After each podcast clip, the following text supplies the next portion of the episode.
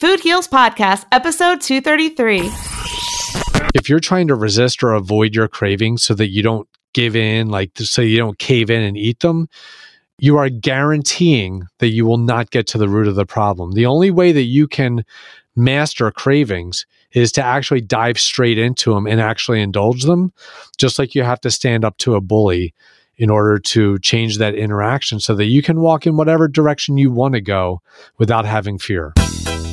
Holistic Voice presents the Food Heals podcast with your hosts, Allison Melody and Susie Hardy. Join the Food Heals Nation and learn the secrets to go from feeling unwell to healing yourself. Warning side effects of this podcast may include increased health and vitality, thoughts of living longer, an increase in sexual activity, feelings of joy, cravings for kale and quinoa, and a spike in Tinder matches. In rare cases, women have experienced a strong desire to stop asking their boyfriends if they look fat and in stress. If you experience any of these symptoms, post a selfie to Instagram immediately. All right, welcome, Food Heals Nation. I'm Allison Melody coming at you with a special bonus weekend episode. And it's actually my birthday this weekend, but I have a gift for you, Food Heals Nation. This is the episode you've been waiting for. This is what I've been teasing in our Facebook group. This is the episode where I share with you how I finally cut sugar, got rid of my dessert cravings, and quit my addiction.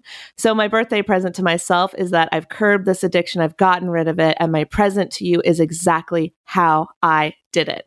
And I didn't do it alone.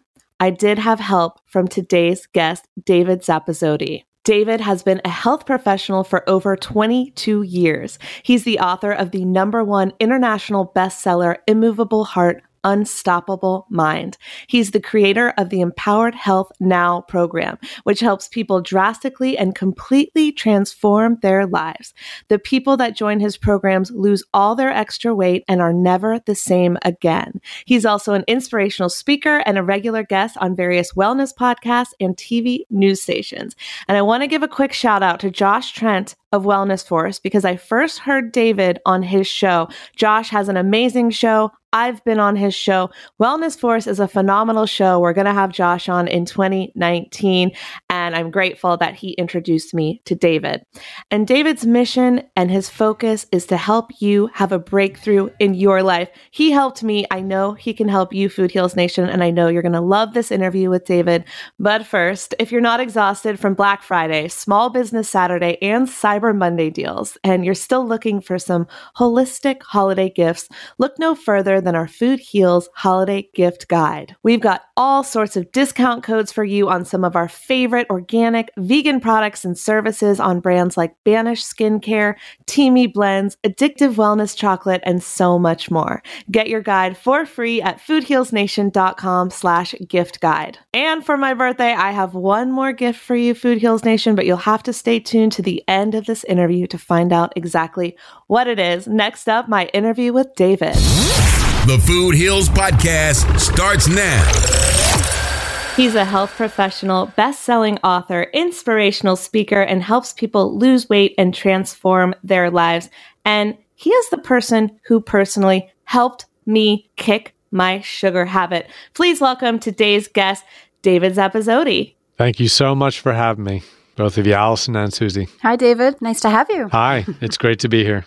Yes, so this is the episode you have been waiting for, Food Heals Nation. I have been teasing it in the Facebook group every time someone talks about having a sugar addiction. We were talking about, you know, how to stay away from Halloween candy recently, all that good stuff. And I said, I've got something coming, but I wasn't ready to share it until I had mastered it. I am here with David. He is my coach. He is the person who helped me give up my dessert addiction. He helps us flip our brains. David, for anyone who doesn't know, tell us a little bit about who you are and what you do. Sure. So I've been a health and wellness professional for a little over 22 years, maybe about 23 years. And I've specialized pretty much in weight loss the entire time. You know, I have a lot of different things. I mean, I'm an international best-selling author. I've worked with a lot of people, but I think that for me personally, what what I find to be the most valuable about myself in terms of my own strengths is that I've always had a very strong desire to want to know the truth.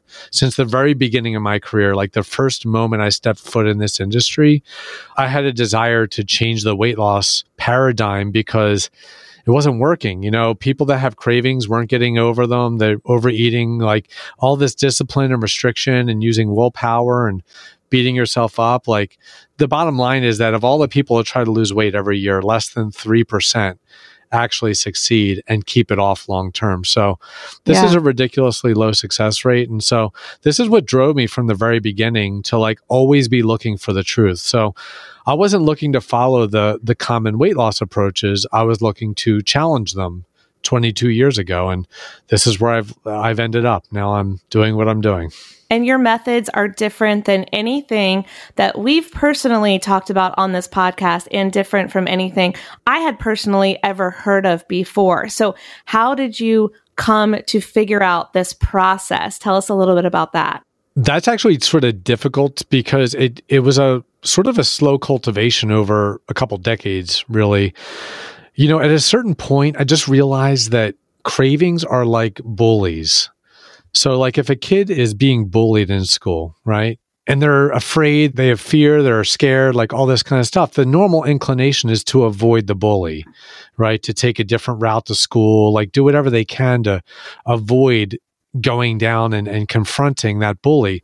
The problem with that is that they might be able to avoid a confrontation, but they're always living in fear you know like they don't really have freedom yeah. and so cravings are like that cravings are the same thing when when people try to I, I, tell people this when they first join my program and it's always surprising but what i tell them is that if you are avoiding like if you're trying to resist or avoid your cravings so that you don't give in like so you don't cave in and eat them you are guaranteeing that you will not get to the root of the problem the only way mm. that you can master cravings is to actually dive straight into them and actually indulge them, just like you have to stand up to a bully in order to change that interaction so that you can walk in whatever direction you want to go without having fear. Yes. And so this is what we do. This is what you helped me do is face the craving. So normal conventional wisdom and advice says, you know, willpower, stay away from that addiction, whatever it may be. For me, it was sugary dessert.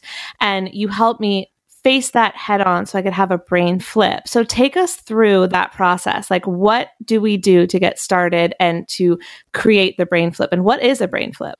Okay, so a brain flip is basically it's is what I call a reprogramming of your sensory brain. So basically like it's a reprogramming or a rewiring of your brain that occurs while you're actually eating you're eating the food in a way that actually rewires your brain while you're eating it so that you can become free of it. So, just to give you an idea, and Allison, you already know this from being in my program, but I always start people off by stop. I tell them to stop exercise and I tell them to go out and get the junk foods or sweets that they have the strongest cravings for because if they can do it, I have them eat it several times a day. If they're busy, like I know that a lot of times when I was working with you, you were busy. You had a lot of interviews, podcasting, and stuff, and different things, your retreats, stuff like that. So sometimes we could only eat the junk food one time a day. Mm-hmm. But basically, what I do is I have you do it in a way that reprograms your brain while you're doing it so that you can become free. And then when that freedom occurs, something changes in you. Like there's a shift where you know that you're free. And then I take that freedom and I help people to reprogram actually overeating next if they have issues with overeating. After overeating brain flips, that's my favorite one actually. Tell us why. Well, most of my clients, I work with like the most difficult cases in, in weight loss. Okay. Like people that typically have 100 to 200 pounds to lose. Obviously, Allison is not that my typical client, but that's who I typically work with. But I still had an addiction, and so you were willing to work with me for that. Yeah, yeah, yeah. You had the addiction, you and you. It was painful for you, but it was painful in a different way than most people. For mm-hmm. you, you're very driven, you're very ambitious, and you, you're very success oriented, and you are successful. So I admire that about you. I, I I'm honored to be working with you in that capacity. But the cravings that you have are still painful, just like someone who's 100, 200 pounds. Oh, it doesn't yeah. matter, you know? So my typical client, though, has a lot of weight to lose. And so they have cravings, they have overeating, and then they usually don't like exercise. So if they don't like exercise, I'm like, I want you to stop exercising. There's no point in doing something you don't want to do while we're working on these other struggles. We're going to brain flip these and then we'll come back to exercise. So with cravings, First, we're doing that. We're helping them to become free of cravings. Typically, it happens in about six to 10 days to go through a cravings brain flip. All right. mm-hmm. Then, and after that occurs, they have a more centered awareness. Like, so the root of cravings is that they're sort of like a stimulating distraction. We have stress that comes up in our life and we deal with it by becoming distracted by some kind of food, like some kind of food that tastes good, that like fills us up in a certain way and distracts us from the issues that we're dealing with. You, we've all heard the Exactly. We've all heard the common um, example of like a, a, girl, like it's her boyfriend breaks up with her and then she calls her girlfriends over and they're all eating ice cream. She feels bad, you know? Like the uh-huh. ice cream is a stimulating thing to distract from the pain of that breakup. That's a, a dramatic result, but that's sort of like what we do on a day to day basis in little chunks, you know, like in little episodes. So that's what a craving is. It's a stimulating distraction. So when we brain flip it and you become free, you deal with stress in the opposite way. So instead of dealing with stimulating, it's it's centering. And instead of it being a distraction, it's awareness. It's a centering awareness. We take that centering awareness and we do use that to brain flip overeating. Now, Susie, you were asking me why that's my favorite one. That's my favorite one because most people that I work with that are like 100 to 200 pounds overweight, within five to seven days, they're eating about a half to a third of what they were eating before. Mm-hmm. But they're not like, it's not in any way like it used to be. Like they're not doing that in a restrictive way. Right. They're like, after I take them what they go through and they rewire their brain, they're like, oh my God, I'm so happy that I can finally eat less food. And they can't wrap their mind around. Yeah. This is this is the thing that's my favorite part of it. They can't wrap their mind around how they could possibly eat that much food that they were eating every single day before. Mm-hmm. Wow. Like it doesn't make any sense to them how they could possibly do that. So it's powerful. So yeah. that brings a sense of lightness. Right. Like they start to feel light. Then we use that to for the third brain flip, which is exercise. Although we don't start with exercise, it's the third brain flip is to basically create another type of tool that gets them excited and then they're using that with exercise what it does is it turns exercise into something that used to be frustrating and heavy into like feeling like they're in recess in school again like they can't wait to get outside to be able to to go exercise. In in short my days are filled with people who ask me to please let them stop eating junk food like you did, Allison. You asked me yeah. to stop eating. And I say, no, you got to keep going till you have the brain flip. and then other people that say, please let me do more exercise. And I'm like, no, you can only do five minutes or whatever, wherever we are at that point. Yeah. So, Susie, imagine this. Doesn't this go against everything you've ever heard? I hire a weight loss consultant. He tells me, stop exercising and go buy a bunch of junk food. but it works, okay? So why does it work? Okay, so how about if we just get into the fundamentals of like what a, the brain flip, like how the whole thing works? Okay, okay? let's get into yes. the fundamentals about how the brain flip works. All right, so before we can get into the brain flip, we need to talk about the brain. All right, okay. because there's something very important that most people that pretty much everyone doesn't understand. Okay, there's sort of like two aspects of the brain the one aspect is the thinking brain and we're all very aware of that we're all very aware of like our thinking brain is the aspect that is focused on fixing problems and solving things to like try to improve our life in some way okay mm-hmm. so we're going to talk about the subconscious no, we're not. Oh, we're not going to talk sorry. about the subconscious. All right. All right. Susie, that's interru- what I said. I'm going to stop I- interrupting you then. No, no, it's okay. this, but this is why I'm so glad you're here because this is exactly what I thought the first time I talked to David. I'm like, okay, we're going to work on the subconscious, but David has a whole new concept that just blows your mind. Okay. Yeah, and it's really hard to wrap around. So it's going to be, we're, we're going to sort of take it nice and slow so it's understandable for your audience. So the thinking brain, we know how that works. Okay. Like we're basically trying its its function is to improve our life that's why it's focused on like solving problems and fixing things and stuff like that so that it can take whatever challenges we're dealing with and improve them so that like life can be happier or more enjoyable or something like that right Mm-hmm. Mhm. so in that context we know like th- in our thinking brain we know that these foods that we have a craving for are a problem. They're, they cause weight gain. They cause us to beat ourselves up, like a negative self esteem, low confidence, like all this kind of stuff. So the thinking brain's goal is to get rid of the cravings, right? Mhm. Now, the sensory brain, that's the other aspect. Okay. So we've got the thinking brain that we all know about. The sensory brain is quite a bit different. And the reason it's different is because it's the opposite of the thinking brain. It has no capacity to think. It doesn't have thoughts of its own, doesn't have any capacity to have thoughts, and it's not aware of the thoughts that your thinking brain is having right now. It has no judgment either way. Right. No judgments. The only way that it functions is through your five physical senses. So it can pick up what you're visually seeing, but it has no idea what it is that you're actually seeing. It can smell whatever you're, it can sense smell, but has no concept of what it's smelling because there's no concepts in the sensory brain.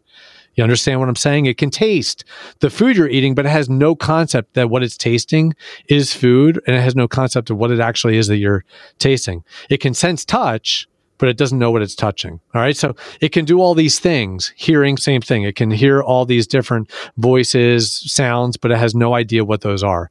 It can't make distinctions of identity because that is the job of the thinking brain. Okay.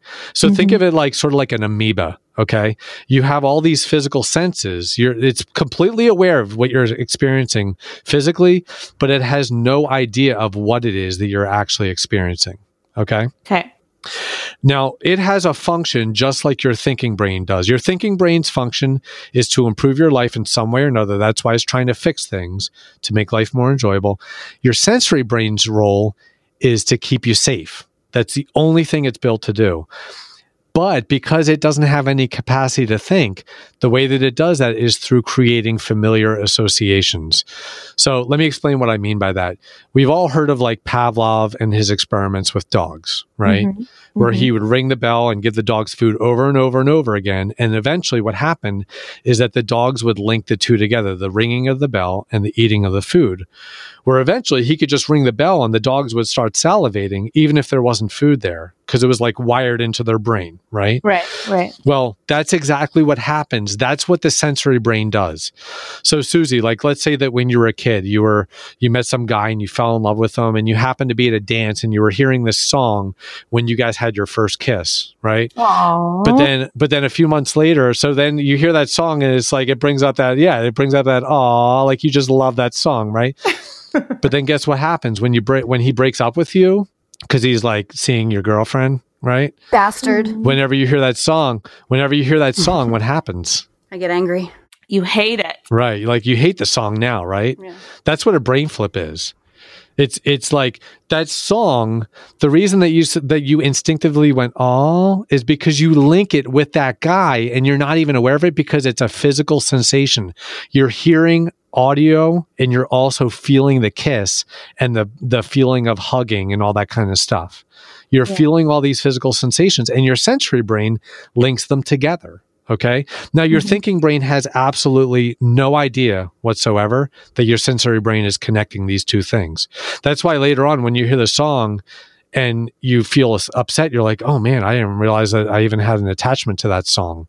Like it's, una- we're unaware of it when that occurs. Now, let me ask you a quick question, and you have to forgive me because I've always been fascinated about psychology, and I studied it in college. So, when you say sensory brain, is that something that you're coining, or is that something you you Because I don't know what part of the like. There's different parts of the brain that do different processes. So, what are you specifically referring to when you say sensory brain? 'Cause I've never heard someone uh, quote it in that way. It's a term that I've created Okay, for, that's why. to help. Yeah, to help to bring understanding to the situation. Basically, to give you long story short, I've done years of really intense meditation where I've gone to retreats where we're meditating like nine to 12 hours a day. Like body is inflamed and locked up and you're, I'm just like working on my practice, like insanely driven, one pointed driven toward enlightenment. Basically like Yeah. those are the kinds of of things i've done. So i've been able to understand ways that the brain works. The first time i really ever had that occur was when i was able to work i was able to stay with my meditation practice throughout all the phases of sleep. Like i stayed on it's called a koan in zen buddhism. Um, it's like what's the sound of one hand clapping? That's a common one. Like you can't answer it unless you have a genuine light enlightenment experience. So right, right. the first time I had, I was able to stick with my koan through sleep, all the phases of sleep. I started to understand some of these kinds of aspects of how the brain works, but it's not stuff that like people have under an understanding of because it's so simple that the complexity of what we study it's past it's it's under that radar. Yeah, because when you were describing the example of that bastard that cheated on me in middle school or whatever, Right. I totally understood that. And I was like, I get that. I, I agree with you there. But when you talk about sensory brain and thinking brain, it's like there's the frontal cortex. And so in, in terms of, yeah, so I totally, okay, that makes much more sense. Now I'm, now I'm back with you. I get it. Okay. Yeah. So don't even think of the thinking brain as like your physical brain, like the sensory brain. I mean, don't think of it in terms of your physical brain. Just think of it in terms of the function that your brain has. Your brain has a thinking function and it has a sensory function, right? That's what I mean by the sensory brain. So there's a, an aspect that's sensory, and that's the part that links these things together, but it has no capacity to think about what it's linking together How is that not the subconscious? because your subconscious still has to do with thought, but it's just thought that you're not aware of. So it might be memories that are, all right. So let me give you an example, another example. Okay. When I first started doing like really intense meditations, I remembered my brother coming home from the hospital when he was born, and I was a year old. Hmm. Okay. Now, I didn't remember this most of my life, but I remembered it very clearly. I can remember it now very clearly. Now, the reason I can remember that far back is because when we're actually one year old, we're more in like the fundamental, more of a unified mind. Our mind hasn't become fragmented in all these different directions with creating an identity for ourselves in all the different ways that we do. Okay. Well, when you get deep into meditation where you're like that fragmentation is starting to become unified, there's the capacity. It doesn't mean it happens for everyone, but it did happen for me that I could remember things like that because my fundamental mind that I was moving toward in meditation was on a sort of like a similar vibrational frequency as those memories. So I had the access to be able to remember them. And at that point, we are not making judgments. We are just aware. When you're one years old, you don't even have the capacity to make judgments of anything.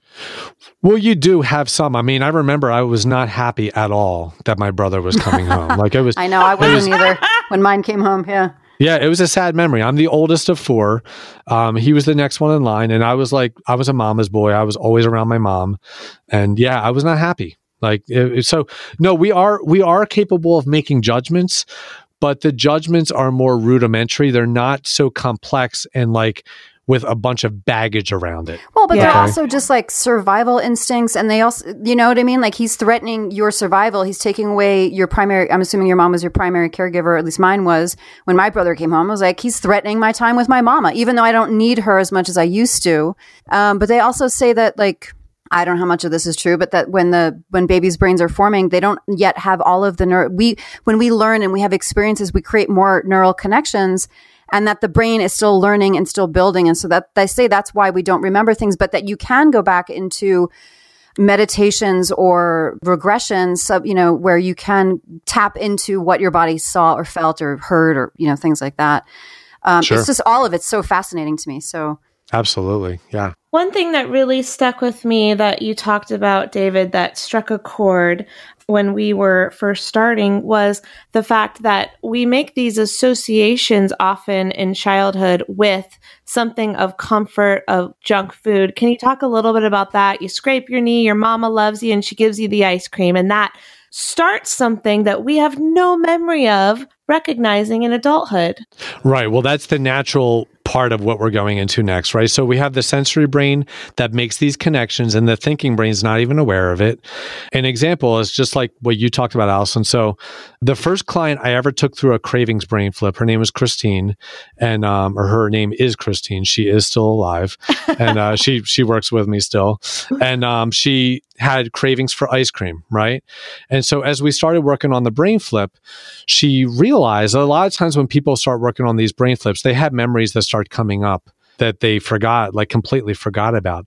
And she was on the phone with me this one time in one of our meetings and she was like, Oh my God, I had this memory and I can't believe like I, f- I forgot about it my whole life until now. And I remember scraping my knee and my mom sat me down and she started bandaging me, but she gave me ice cream at the same time she was doing it.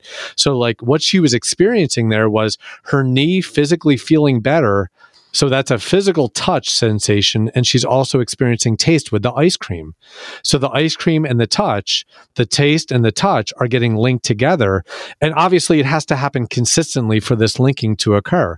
And it did. Like her mom, whenever she'd get upset, her coping mechanism, her way of helping her to cope was to give her junk food while she was helping her to feel better. So Yeah. in her thinking brain, in her thinking brain, she was aware that her mom, like talking with her or bandaging her, like she knew that that was the thing that was really making her feel better. But the sensory brain doesn't know that because it doesn't know anything. All that it could do was link the taste to the physical sensation of feeling better. And so it created a program that said that ice cream equals feeling better. Yes, and this is my story too. It's so similar. I love this stuff. Um, you Yeah. know, it's pretty my- much like that for everybody. Yeah, and you just Yeah. you either recognize it or you don't. And even if you can consciously recognize it, it doesn't mean that you know how to flip it because I've been able to consciously recognize my issue for years, but it doesn't mean I've been able to stop it until I flipped the brain with you. So like my story is similar. It's like my mom and I would bond over our ice cream, our Entenmann's donuts, and things like that. That was always our nightly ritual. Um, we always Oh, Entenmann's. I know Entenmann's. Yeah, it's like a good 80s, 90s reference, That's right? an East Coast Um, thing too. That's not on the West Coast. It's totally East Coast. Yeah. Yeah, and I'm Phil. I'm from Philadelphia, so I know Entenmann's. I used You to have that too. you got it. You know what I'm talking about. So it's like, Yeah. then even I'm here, I am now, you know, plant based, eating soups, salads, and smoothies all day, getting as healthy as possible, but still holding on to that sugar addiction. And part of it that I can clearly recognize is the connection to my mom, who's no longer with us. Make I'm sad about that. So when I get sad, I turn to the junk food because in my, you know, sensory brain, that brings me comfort. Does it bring my mom back? No. Would journaling or meditating bring just as much love to me and comfort in that moment? Yes. But is it easier to go to junk food? Yes. And so I can recognize that about myself, but it wasn't until I did the flip with David that he's going to talk about the process that everything actually shifted because I can't remember a time in my adult life where I have gone for over a month without having a dessert, even if it's a vegan dessert, right? I cannot remember a time until this last month. That's how effective this is. Yeah. And, you know, the interesting thing is like, even when you know, like, even if you know the root, like, if you know, okay, so I formed this ice cream addiction back with my mom when we were connecting. So that is a little different than the other one. The other one was like she was hurt Mm-hmm. in some way. She was upset, and her mom would soothe her and give her ice cream at the same time. With you, it was a connection. Maybe you, you like you didn't like school much. Like for me, I didn't like school much. So when I'd come home at night, like our connection was having ice cream while we watched a movie or something like that. So I developed a sweet tooth. I I've done my own brain flip on ice cream on myself. You know, Right. so like, yeah, we all have these kinds of things that can occur. Overeating's different. We'll get into that later. Okay. Um, overeating is different is typically negative, but cravings are positive. We link a positive feeling to an unhealthy food in some form or another. And here's the thing about it. Okay, here's the negative and the positive. The negative is that even if you understand that it was because it happened with your mom, that still doesn't solve it Mhm. because that's in your thinking brain that you're aware of that. The problem is in your in your thinking brain. Like you're not doing anything wrong in the way you're thinking, that stops you from having cravings. The cravings have nothing to do with your value as a person or who, what your your abilities within your own cognitive brain. It has nothing at all to do with that. All it is is a sensory brain connection that says that ice cream equals feeling good. It Yeah. is literally that simple. That's why most people don't see it because it's not complex. And it's also why willpower is not usually effective. It's never effective in that way. okay, we'll let you yeah, say. e- listen, listen. Even if a person is able to use willpower and stop something for good, they will create that imbalance in some other area of their life for sure. Oh, okay, that's a really good point. Okay. Yeah, because imbalances can't be like created or destroyed; they can only be manipulated. In that sense, like if you're not getting to the root of it, the the imbalance just goes to some other area. What you need to do is you need to transform it so that it becomes an asset rather than a liability. Like cravings are a liability for people until they brain flip it. Now, like for you, Allison, now you've brain flipped it. Now it's an asset. Now you can like get on your podcast whenever you want and talk about, hey, you know what? I used to have cravings. I had them for many, many years. Now I don't. Now you can inspire people with that. That's what a brain flip does, you know? Yeah, I mean, thank you. Like this is why I do this, you know, Food Heals podcast. I'm learning along with everyone else. I know my weaknesses, I know my strengths, I know what I've been able to uh, overcome, and this is the one that has been with me as long as I can remember. And the fact that I have now flipped this is absolutely phenomenal. I can't get Right. over it. But let's go into can we talk about the pain tools? So that is how we solve Wait, this issue. I just have to say, she said that so sweetly. Like, can we talk about the pain tools? yeah. okay, okay, it's. Okay, yes, okay. So the pain tool is basically how you're going to do the brain flip, and it's counterintuitive to what you may have heard. Like I'm speaking from my experience working with you, David. And so when normally we're working with willpower and slowly giving things up or replacements, you know, things like that, which I think, uh, you know, they have their place. They can work temporarily. But if you want a permanent change, I have never had a permanent change until I did the pain tools. And it's going to be painful for a temporary amount of time. And then you're going to be in bliss because you're going to be like, oh, I'm done. And it's worth every moment of that pain. It's not as bad as I may be making it seem. But David, please tell us about the pain tools. Oh, it can be it can be horrendous. I I Okay. it's Sign it's me not up. yeah, it's it's not listen, Susie, it's not uncommon for people to tell me that they hate me when they're working on their brain flip, Yeah. on the cravings Oh, yeah. brain flip. But anyone who's told me they hate me in the middle of it tells me they love me at the end of Right. it. Oh. So it's like it's it's like you you literally do brain flip in the opposite direction. So okay, so Susie, so like we were talking about, the real gist of this problem is that ice cream equals safe in the sensory brain, right? So what we do is we create a pain tool that says that ice cream does not equal safe, that it equals pain. Yeah. Okay. So the way that I do that is I have people create an audio recording that I take them through a very specific type of psychological journey that like increases in pain the further into it they listen. And it has to do with like how their life is going to go if they never solve this problem. Right. And they listen to it while they're eating whatever junk food or craving they have. Okay. And at the end, I have them answer a question and then they get on like with my coaching, I, I coach them through it and I listen to like how they answer their question and how it went.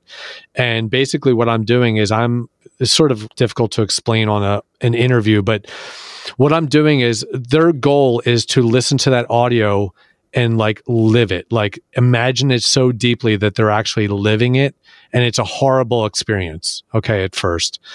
And it makes the the whole process very very thoroughly unenjoyable. But what happens is that by doing that, that pain tool plants a seed in the sensory brain. And it's a small seed at first, but it's a seed that says that ice cream does not equal safe. It, does, equals or does not equal enjoyment or connection or whatever the, the program is. Okay. It, it equals the opposite. And even though it's small, it's just uh, ever so slightly small. What it does is it ever so slightly starts to decrease the cravings. And when that happens, what it does is that plants a seed on the opposite in the pain tool, where it makes the pain tool start to become less painful. Because the pain tool can only come to fruition if the cravings are there. But when they start to become free of the cravings, the pain can't be there anymore. So basically, what happens is that they keep using this pain tool, and in the beginning, it's horrendous. It's like horrible, and they all they want to do is stop, and they get distracted. Like the the taste of the food distracts them. Their mind comes up with these memories to try to distract them from listening to that audio. And my job is to get them to listen to the audio even more intensely each time they do it. And what ends up happening is that as each seed starts to grow in both brains they eventually get to the point where the old brain the the like the new program is sort of like the same size as the old one and at that point they're like uh junk food i could take it or leave it. At this point it's a coin toss. Like they're sort of indifferent. They went through hell to get to that point.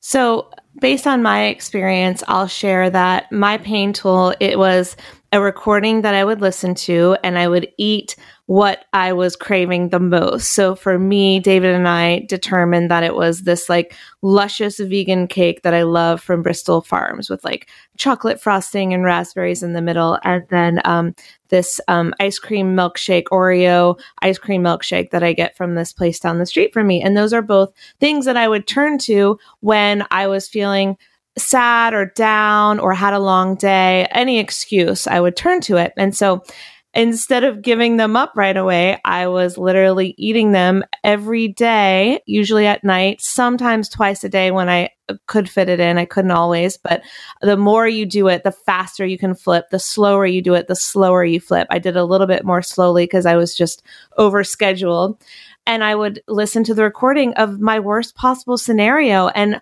all of my worst nightmares coming true. And so what it did was it flipped my brain to no longer associate those two items with comfort, but instead to associate them with pain, suffering, my worst nightmare, you know, losing my husband, losing my business, losing my relationships, losing my, you know, influence as I'm food heals. I can't be um, a person with addictions who weighs 500 pounds and preach health. I have to be healthy. And so, when I was imagining myself losing everything, it flipped whatever that brain is that eh, you know used to associate with comfort was now associating with horror.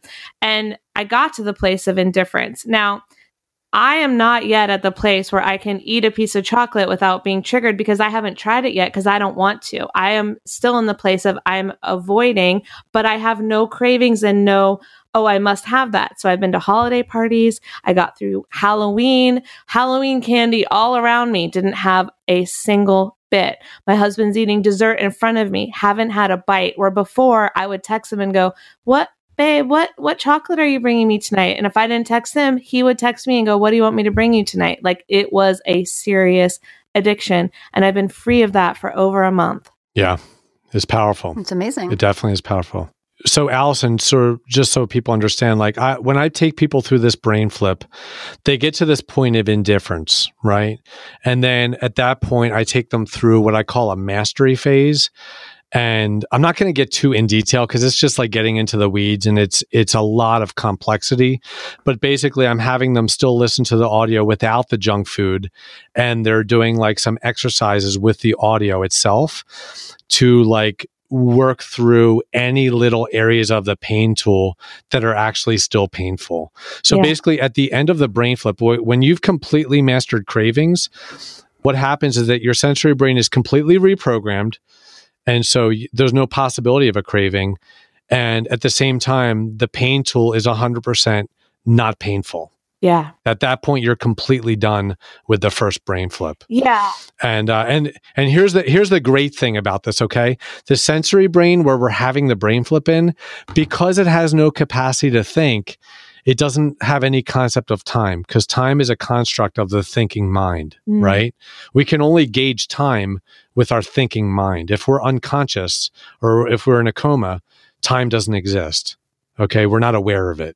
So what that means is that these programs that are in the sensory brain, they could be there for decades. I mean, I had a woman who was drinking, I'm not joking. Okay. She was drinking like eight to 10 Cokes, Coca Colas every single day. Oh. Ah since 1988. Oh my, oh my god. god. Okay, so like basically 30 years of drinking 8 to 10 sodas every single day. We brain flipped in 5 days and she's never had a soda since then. That is uh, How I much mean, soda huge. was she drinking during the brain flip? she she she couldn't drink as much. She couldn't drink that much with the pain tool. She was drinking like maybe one soda, but she so wanted to not drink it. Yeah. Yeah. And that's what happens is, um, in my experience anyway, David, it's like you start doing it, you're gung ho about it. And the, at first, I will say for me, the ice cream and cake still tasted good. And it was kind of like this weird thing where I was like, it tastes good, but I'm doing this weird thing about how horrible it is. And then as I went on, I did not want anything at all. Like I didn't want it near me because I knew I was going to have to do the pain tool, but you forced me through it. And I think that's when, and correct me if I'm wrong, when the brain flip truly starts to happen. Yeah, I mean, the big my job, like the big thing that I do is th- there's two big things that I really do, okay? Is helping people to create their tools, like not just the pain tool, but the the vision tool at the end as well and the centering tool in the middle. The, the not the centering tool as much, but the other two, the pain tool and the vision tool, they take a lot of like you got to really do that precisely because it's not just a matter of like listening to something painful while you're eating. You have to do it in a specific type of psychological way where it's increasing in a certain way in pain so that it triggers your your sensory brain to reprogram it effectively. Mhm. Otherwise, it's like giving a mixed message to kids. Like it's punishing one time and then you're not another. Like they don't learn the lesson. It's very easy for your sensory brain to not learn the lesson if that if that pain tool isn't created in the right way. So that's the first thing I do. The other big thing is guiding people through it because I'll be honest with you, I have never seen a single person like learn about this from me and actually go and do it on their own Yeah. other than me and and that and the only reason I feel like I've been able to is because I've gotten so much guidance in the past in my meditation practice. Like that's what has allowed me. I feel like listen, I'm a weight loss expert. When I'm working with people though, I am more like a meditation teacher. I know it sounds really strange, but like that's actually what's going on is I'm listening to what their experience is and I'm finding out what the distractions and I point out like listen, your sensory brain is influencing your thinking brain to pop in these memories like these that are a distraction. So it's important. They're good insights to have now, but when it happens again, you'll know it's a distraction and you dive even further into your audio. So it really is like a meditation practice, but it works. Like cravings are gone at the end of it. When people first start with me, they're like frantic, like I need to get rid of these cravings. I the people I work with have tried program after program for decades Yeah. and nothing has ever worked and they've been stuck for so long and they've just struggled and feel like, "Oh, I'm just not supposed to do this." Like those are the people. I don't work with people who have a positive attitude. I work with people who have a negative attitude. And I love when people doubt it because you know what? This works 100%. I've never had someone go through this and not have a brain flip. It works every single time. And that's one of the things I just tell people like, listen, when you know the truth, it will never let you down. Yeah. But that's the key is to actually know the truth. This is the truth. This will work because it works every time. And, and that's why I love when I have people that like doubt, like when they doubt me, like whatever, it doesn't matter when they have low confidence, like I can't do this. Your confidence means nothing to the sensory brain. You're going to, we're going to brain flip your brain, whether you have confidence or not, because your confidence has to do with your thinking brain. That's not the area where we're dealing with. We're dealing with an area that has nothing to do with your personality at all Yeah. with your character. It just has to do with that part of your brain that is like a computer program. A computer program can run for millions of years. You go in and change the coding, bam, you got a new program instantly. It doesn't ever go back. That's what a brain flip is. We don't understand everything about our own brains. The brain, deep space, and deep ocean are the last three unknown frontiers. And while we're learning more and more, our brains are so fascinating that result in our behaviors, whether that be addictions or, our personalities. There's so much going on that we don't understand. So if there's um, destructive behavior in terms of addictions or overeating or eating the wrong foods, that you can get in there and you've found a technique, whether, you know, whatever we want to call like you know whether it doesn't fit or the, the sensory brain part or whether it came from your meditation or not what matters is if it works. Right. and um, i could absolutely see this working. I was just envisioning you know i was envisioning Allie actually as you were describing it. I'm like i'm envisioning her like okay she's doing this and she's listening to this tape. Because i've done um, hypnotherapy i've done work on my own subconscious i'm just fascinated by the brain itself and about psychology so that's why i was just asking the questions but i could absolutely see this working Yeah.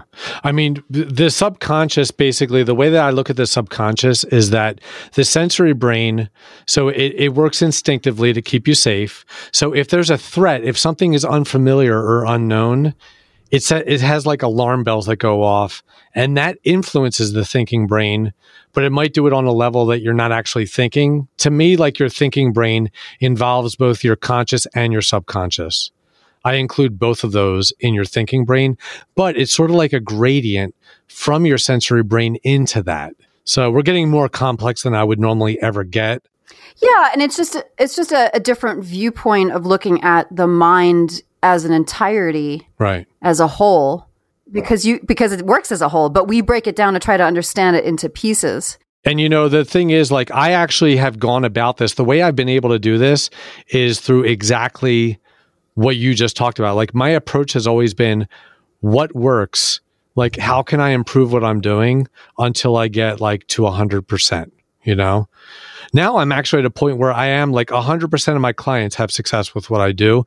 Now I'm working on streamlining it and like making it faster, like each different segment that I work on. The cravings brain flip used to take me when I first like really discovered it and really started having people create a tool around it it was taking me about three weeks.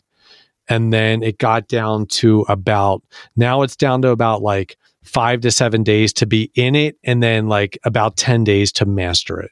And I want to go back to a few things. Um, the first thing I want to go back to is when you were saying earlier that you really have to do this guided. And on the Food Heals podcast, we are all about empowering everyone to take their health into their own hands and give them as many tips and tricks and tools as they can to do on their own. But this is something I never could have done without you because I didn't know what I was doing, and I could not have created a pain tool that got progressively worse the way that it did. And I would talk to you every day as I was doing this. And so you were coaching me through it. So this isn't really something that you can do on your own yet. Maybe one day you'll create a program where they can, but right now, this is something where you have to work with David, or else I, I can't, you know, say that it will work. I think that there will be a time on on the planet when it is easier to do this on our own, but it'll be like when a lot of people have gone through it. And so people, because I'll just tell you right now, like my goal, my end goal is to brain flip the planet, is to brain flip the weight loss epidemic. Like I'm, I am 43 years old. My daughter is three years old. When my mm. daughter is my age, obesity will be a rarity or it will not exist unless I die young. This is not a joke. Like I am completely serious my business is being created in the same way that I bring people through brain flips. My my company is going, my organization is going to brain flip societal obesity in the same way that an individual brain flips their own obesity or being overweight. It's the exact same process. My program is my is the beginning phase of my own vision tool, which we use in the third brain flip. Okay, so well, I love your mission and your vision. Thank you so much for doing this for us, for our listeners, and for the world. Can you now um, talk a little bit about the phase two and three, which I personally haven't done yet? So I'm super excited, Food Heals Nation. I will report back when I'm done, but I wanted to go ahead and have David on because of the success that I've had just working in the first third and really kicking those sugar habits. But um, can you tell us about phases two and three of the brain flip, David, and get a little bit more in depth? Sure. So phase two is overeating. Okay. And so overeating is is a very, very different kind of challenge from cravings. And anyone who deals with overeating knows this because with cravings, the challenge is more about the taste of the food in your mouth. It's like the type of food you're eating, whereas overeating is more about the fullness of the food in your belly. Mm-hmm. Okay. Mm-hmm. And so the issue with overeating is one where fullness equals safe. Yeah. Okay. So whereas with cravings, it's like an unhealthy food is linked with a positive feeling in overeating, it's the feeling of fullness itself is something that's desirable or safe to do to the sensory brain. So let me give you an example because I know Susie, you you like examples for the psychological component. Let's say that another example, like let's say that when I was a kid, I was sitting at the dinner table and I was done eating and I wanted to get down, but my dad says that I can't get down because I still have food on my plate, and if I don't eat it all, I'll be in trouble. Okay. So what ends up happening is I end up forcing myself to eat this food that I don't really want to eat. so that I'll be safe from punishment. Okay. Which means that eating to fullness equals safe. And if this happens over and over and over again, like in Pavlov's dogs, I'm going to link the two together and form a, a program that says that eating to, to be overly full equals safe. And so I'll just start doing that regularly. And years later, I can have a full blown like overeating addiction and have no idea in my thinking brain why I can't solve it because I don't want to do it. But for some reason or other, I do it. And it's because the sensory brain links it to safety. Okay. That makes sense. All right. So what we want to do there is same thing. We want to create a different kind of program that says that fullness does not equal safe, that satisfied equals safe. And I define satisfaction of a meal in three ways. Number one it's enjoyable. Like you have to actually like the food that you're eating. It has to taste good to you. Number two, you feel good. Like you're not eating so much that you feel like a dead weight or sluggish or heavy or tired afterwards. Okay. You have to actually feel good with your meal. But then thirdly, it has to also sustain you until the next meal. If you eat too little where you're starving soon after, that's not going to work either. So it's got to be enjoyable. It's got to make you feel good and it has to be sustainable. So what I have people do first with the second brain flip, with overeating brain flip, is I have them create a centering tool where they ask themselves three questions on each of those levels of satisfaction. Like, is this food enjoyable? Is this food making me feel good? Is this food sustaining? Will this will this amount that I've eaten sustain me until the next meal? And they're going to ask these questions in an audio recording again, with about five seconds in between each one, over and over in rotation for about five minutes, ending on the third question. So that's the centering tool, and then what we're going to have them do. That's all they have to do to create. That's all that they have to create for the second brain flip. All right. So then what we're going to do then is we're going to have them prepare the same amount of food that they would normally eat in a meal. Okay. And they're going to put it on two different plates and they're going to do two very different things with these plates. With the first plate, they're going to eat it while listening to the centering tool, which is going to help them to start to become more aware of when they're satisfied. And when we're, we have an issue with overeating, that's difficult to know at first. So that first plate is hard to know when we're satisfied because when we have an issue with overeating, we typically eat past the point of satisfaction to the point of fullness. Okay. So the centering tool is going to plant a seed in that first plate that helps us to become more and more aware of when we're satisfied. Because mm-hmm. all we got to do to become more aware of being satisfied is focus on being satisfied. And if we ask those questions and we're answering them in the five second interval before the next question, then we'll start to be, we will start any, anyone, it doesn't matter if we're 180 pounds or we're 380 pounds, we can become more aware of it if we're focused on it over and over and over again. Whatever we focus on gets stronger. Okay. When a person says, Oh, I'm too overweight, I can't be aware of what I'm eating, that's not true. The reason that they're not aware of it is because they believe that they can't be aware of it. They can be aware of it. They just need to create a tool that they can use to help them to do it. Okay. So that's what they do with the first plate. And when they've gotten to the point where they're going to be sustained, they stop eating and they turn off the audio. And if there's any food left over on the plate, they'll transfer it to the second plate. Now, with the second plate, they're going to use their pain tool. Okay. And so with the with that one where fullness equals safe, the pain tool is going to plant a seed that says the fullness does not equal safe is it the same pain tool? Because I'm not, I haven't done this part yet. Is it the same pain tool that you use to first um, work on the cravings, or is it a different pain tool because that's a different association? Can you talk about that? No, it is the same pain tool. And if you remember when we created your pain tool, we didn't, you know, that you did the practice with like ice cream and that cake, right? Yep. But there's nowhere in the pain tool where we mention them. Nope, not at we all. It's we, just if I keep doing this, all right. these things will happen. And it's my worst case scenario. It's all my worst fears have come true. I've lost everything. Right. So it's like if I keep doing this, this the, the this could be different things. We create one t- pain tool and then that actually links in with you on a on a sensory brain level. So as soon as you start using it, your sensory brain knows what you're doing with it now. So yeah. like that's why an overeating brain flip takes a shorter period of time because your sensory brain is already programmed with that pain tool and it happens faster. Overeating brain flips can happen and I've seen it happen as short in as short of a time as 3 days, but the average is 5 to 7 days whereas cravings is 6 to 10 days, okay?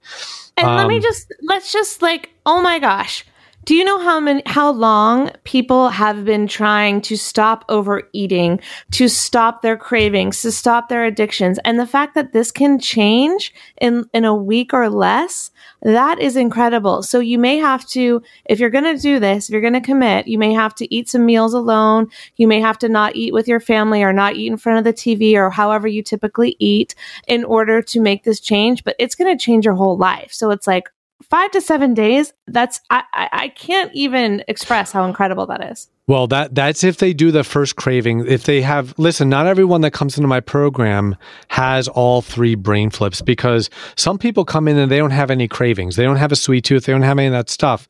They just have that would be com- susie so susie is not like addicted to sugar like i am. It's just like some people just have compulsive overeating. So like they would go right to the second brain flip. And for those people, it usually takes a little bit longer than if they did the first brain flip, the cravings brain flip first. Other people have cravings like you, Allison, but overeating, like you, you might do it here and there at times, but it's not like a real big issue in your life. You, you don't have a lot of weight to lose. Overeating typically leads to more weight gain than cravings yeah. does. Yeah. Because you're actually physically eating more food right? right. So with you, you're not going to do this this practice in the same way that like someone who has issues with overeating all the time like every single day, right? No, I know. I'm just saying to anyone who may be listening who does feel that they have this issue, it's like this is something that you now have the tools that you can change this. And I just think it's so exciting because I think oh, for yeah. so long we have been and I'm I'm guilty of this too, like looking at what's the latest diet, what's the latest buzzword, what's the latest thing, and and maybe you know I'm going to figure it out this time. It's going to be different. This time it's going to be different, and this time it really is going to be different. yeah, and you know the the interesting thing too is like when uh, I talk with health professionals and stuff, and they're like, "Have you gone to this convention? Have you gone to this fair?" And like.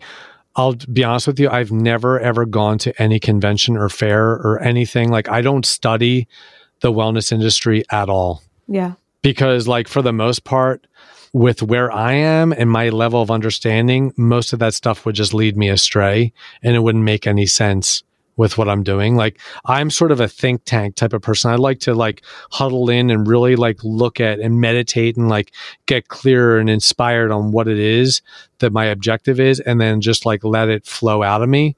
And if I were studying a lot of stuff, I actually feel like I wouldn't have been able to create what I've created through that. I hear you. So yeah, it's sort of interesting. I'm not saying it's bad. I'm not saying that those things are bad. I think it's great to like exchange ideas and stuff like that, but that just hasn't been my path with with creating what I've created. Okay, so you were saying Brain Flip 2. Let's go back. The centering tool that we create in that one, that might sound to people like it's monotonous to hear the same three questions over and over.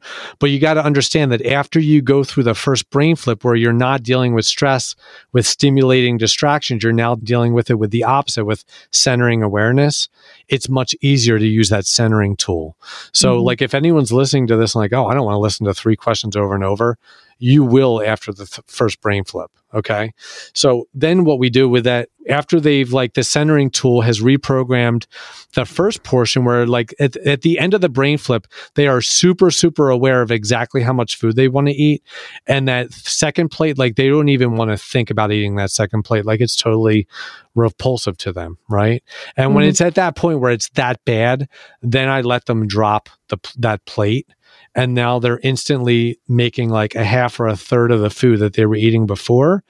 And now they're just using the centering tool for like another two weeks to fine tune and make sure that like yeah this amount really will sustain me. Because up until that time they're gauging it but then they're eating the second portion. Now they're not eating it. Now that now we put it to the test like will this amount actually sustain them? And it does. Like it actually works. So what ends up happening is that they instantly start to feel lighter through the second brain flip. Like and it's not just lighter because like yeah they're eating much less food and it's like happening instantly but they feel awesome about doing it. Like it doesn't feel restrictive. It feels the it feels the opposite. They felt restricted at the end of the brain flip when they had to eat that food and now they feel free that they can finally drop it. It's literally the opposite of how most people try to overeat stop stop overeating right? Yeah. um so that's what ends up happening. They feel this lightness because they're eating less food, but also because like the way that they did it is so different that like now they're at a point where they're like, you know what? I'm actually going to lose the weight now. Like uh, my life is actually, they now it dawns on them that they are going to live a different kind of life for the rest of their life. And they, and what happens the moment that happens, bam, they start to, to get a new sense of inspiration because they start to see expanded possibilities. Like, you know what? maybe I am, maybe I can do this now. Like maybe I can like do that half marathon I've always wanted to be able to do and never thought I could do. Maybe I will be able to fit in that dress size. Like now, these things that were improbable or impossible before are now very likely to occur. So that lightness we now take into the third brain flip. All right, we need that to happen for the third brain flip to be able to start because we take that lightness and we create a vision tool, which is exactly like a pain tool, but in the opposite direction. So, whereas with the pain tool, it's escalating in pain, with the vision tool, it's escalating in excitement. It's like they're getting lighter and lighter and lighter in their body in this vision tool, and they feel that lightness and they're listening to that at first they're listening to it just like stationary like sitting down or laying down and they're with their eyes closed because i want them to listen to it and visualize it but and they're visualizing it first person like they're actually in their body but the body is lighter and they're physically feeling lighter. Now, once again, if someone's listening to this right now, I'll be like, oh man, it'll be hard for me to like listen to something like if they're if they're 300 pounds and it'd be like their first stage is like down to 270 like oh maybe or 250 oh that would be hard for me to imagine what it would feel like at 250 well after you've gone through the second brain flip and you're feeling lighter already you're just going with the momentum of what we're already doing so it's a different gameplay. Like this is why I, I say this because when I describe these brain flips in these interviews and I get into like what we're doing, they always seem to people like, oh man, that would be hard for me to do. But you got to understand you're, you're going to be in a different place after you go through the brain flips. Your life will be fundamentally changed forever after you're free of cravings and you're eating a half or a third of the food you were eating before you know so that lightness is easier to feel when you're at that point and so once they i have them do it for about a week or two stationary like with eyes closed so that they can really physically feel that lighter body and then I have them add in exercise, and they only add in the exercise for the length of time of the paint of the vision tool for just about five minutes. And I know it sounds like, well, that's not a lot of time. Like that's not going to give me a good workout. It's not meant to give them a good workout. It's meant to just link exercise to that feeling of lightness and do it over and over again so that exercise equals lightness to the sensory brain. Then it'll start to become exciting. Like then it'll be like it'll go from exercise feeling heavy and like oh man i go i, I gotta go exercise like i have people that are like please i need to do more exercise like it's like they are d- begging to get out to recess from school. Like, please yeah. let me go out to recess. Like, that's what it ends up being like when they've done that and really like are feeling it and you remember that feeling. I think, um, mm, you know, not everyone, but a lot of people might remember that from when you're young and you can't wait to get out of class because you've got that soccer practice or, you know, maybe you have a field day. I used to love the field days where we would race and do all of the different activities and things like that. And that as a child, you love to move. But in adulthood, you know, we have traumas, we have things happen that take us away from that physical activity. Maybe it's depression, you know, maybe it's, there's so many things that can happen. But the point is, is that our metabolism slows down too. You know, yeah. Like we have these. Yeah, well, you know, you know, to be honest with you, I find that, and I don't, I don't like talk about this a lot, but I find that when I take people through these this process, hormone levels, you know, like different kinds of like metabolism, like all these things start to work themselves out. Um, the sensory brain, listen, if the sensory brain feels threatened, like you're you're unsafe, it will do whatever it needs to do to stop you. So like if you if you have a, a sensory brain connection that says that ice cream equals safe, then what'll happen is that when you feel stressed, the sensory brain is going to trigger a craving for ice cream. Mm-hmm. Because stress equals danger. Like stress creates physical tension in the body that the sensory brain can pick up that physical tension. It registers it as unsafe because it is. Physical tension is not safe to the body. So it triggers a craving for ice cream because ice cream equals feeling better. And if I feel better, that'll relieve my stress. Now that now the sensory brain has no idea that maybe you're stressed because of ice cream. It doesn't know that because it has no capacity to know that. It just knows that ice cream equals feeling better.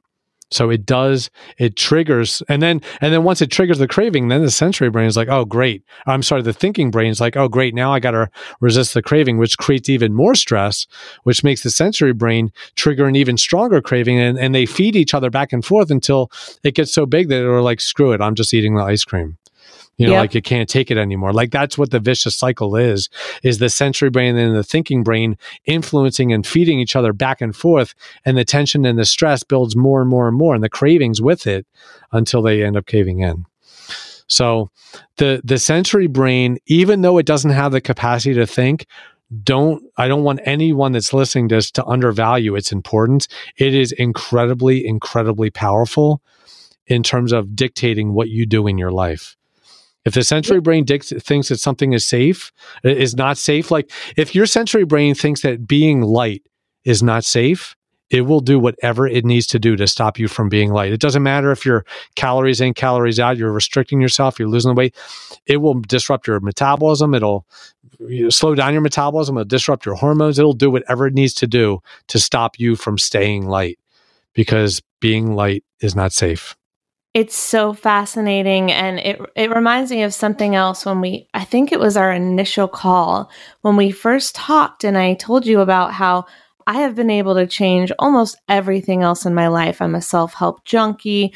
I have given up everything that I decided to give up, kind of cold turkey with no problems, with no symptoms or anything like that. Like I've slowly, you know, throughout the years, I've given up different things that I decided were not right for my body based on my own knowledge and based on going to um, holistic doctors and nutritionists and getting my blood levels taken and figuring out my food allergies. And so I quit chicken overnight. I've quit dairy overnight. Like had no problems with these things, but I had never been able to do it with sugar. And something you said to me was that I had brain flips at that time about those things without even realizing it. Right. Yeah. But it was because I believe the pain associated with those, I, there wasn't pain, so I was able to flip it. When there's pain associated, like there is with sugar and comfort, it takes a lot of effort to do the brain flip more than just reading a book and making a decision and having willpower. And that's the difference when there's so much pain and comfort associated with something. So imagine having freedom from that.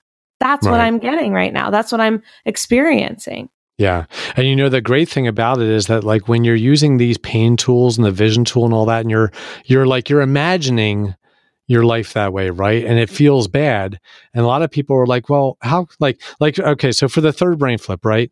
The third brain flip, the sensory brain program that we're changing is that being heavy equals being alive. Yeah. Um, that's the biggest one. Like everything that I do is gearing a person toward getting ready to brain flip that one program in the sensory brain that says that being heavy equals being alive. It's not one that's formed in childhood. Like in childhood, like you could form cravings in childhood. Like a, you can form a positive feeling to a, an unhealthy food in childhood, which can create weight gain over time, right? And you can also form a program that says like fullness equals being safe, which can also lead to weight gain. The last program that we're creating, uh, that we're brain flipping, isn't one that was necessarily created it, it wasn't created prior to being overweight. It was created through being overweight.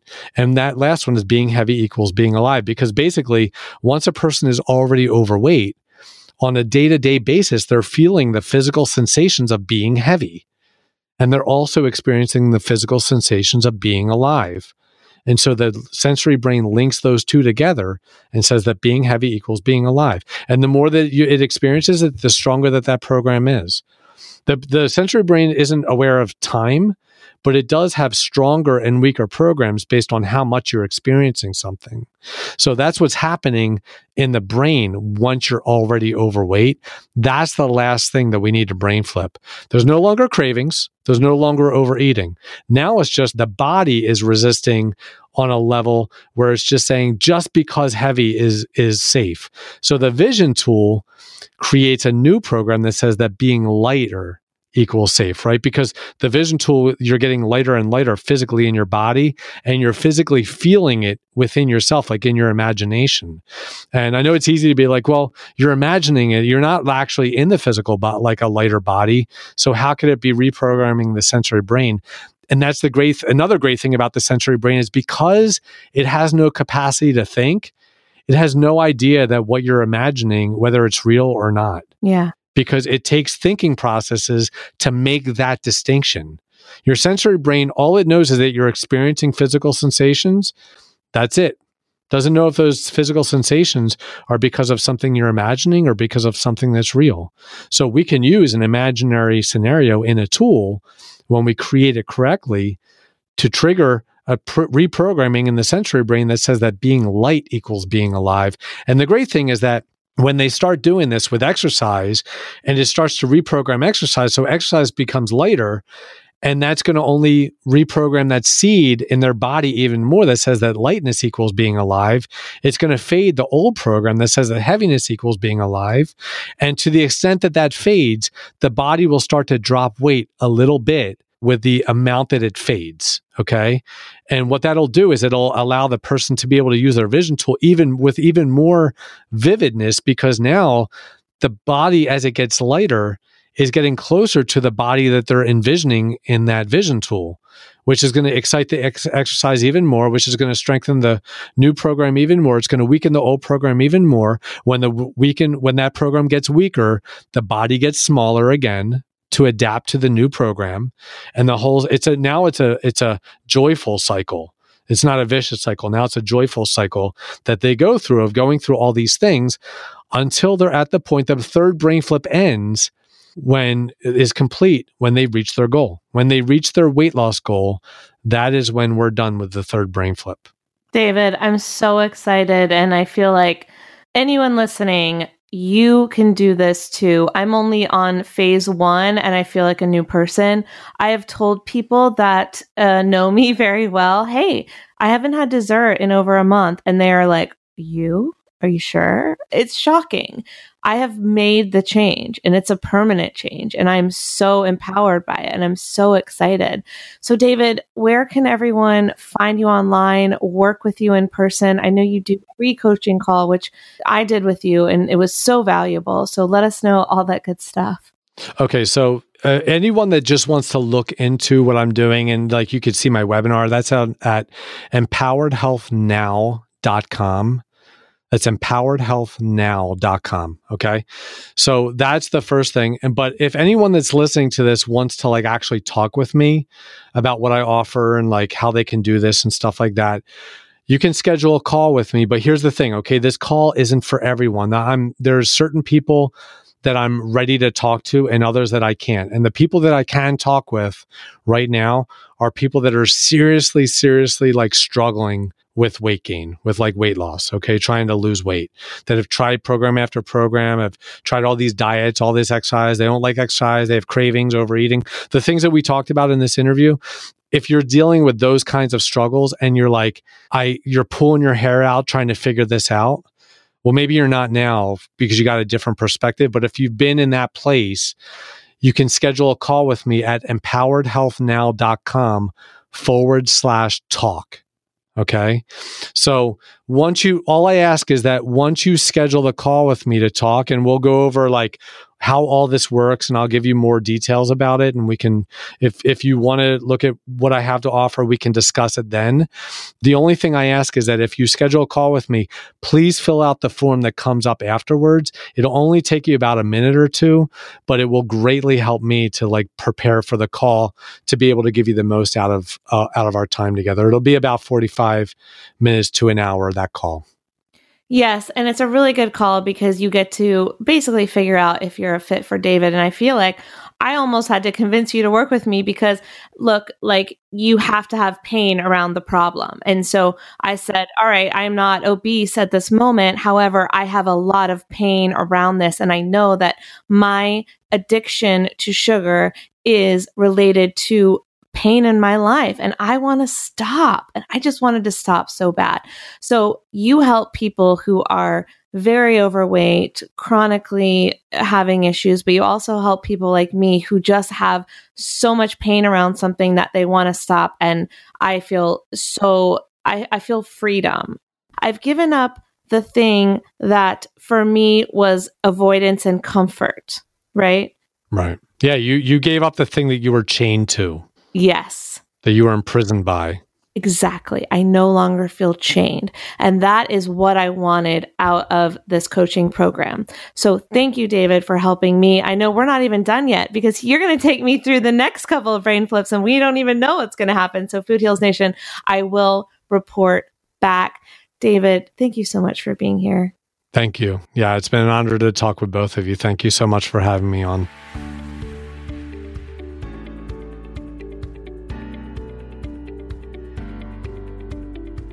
All right, Food Heals Nation, hope you enjoyed our interview with David. Want to let you know if you're listening right now and you decide to work with David and you're really ready to kick your addiction in 2019, just like I did, now is the time. And when you book with David, I have a free gift for you. I'm going to give you my 2019 Detox digital course where I teach you the six day detox protocol that I swear by in an educational and inspiring video training. I'll give you the how to's, the shopping list, the schedule, everything you need to cleanse your body of those built up toxins. And you're going to feel absolutely healthy, happy, and hot. You're just going to feel so much better when you get the sludge out, Food Heals Nation. It's a great thing to do in 2019.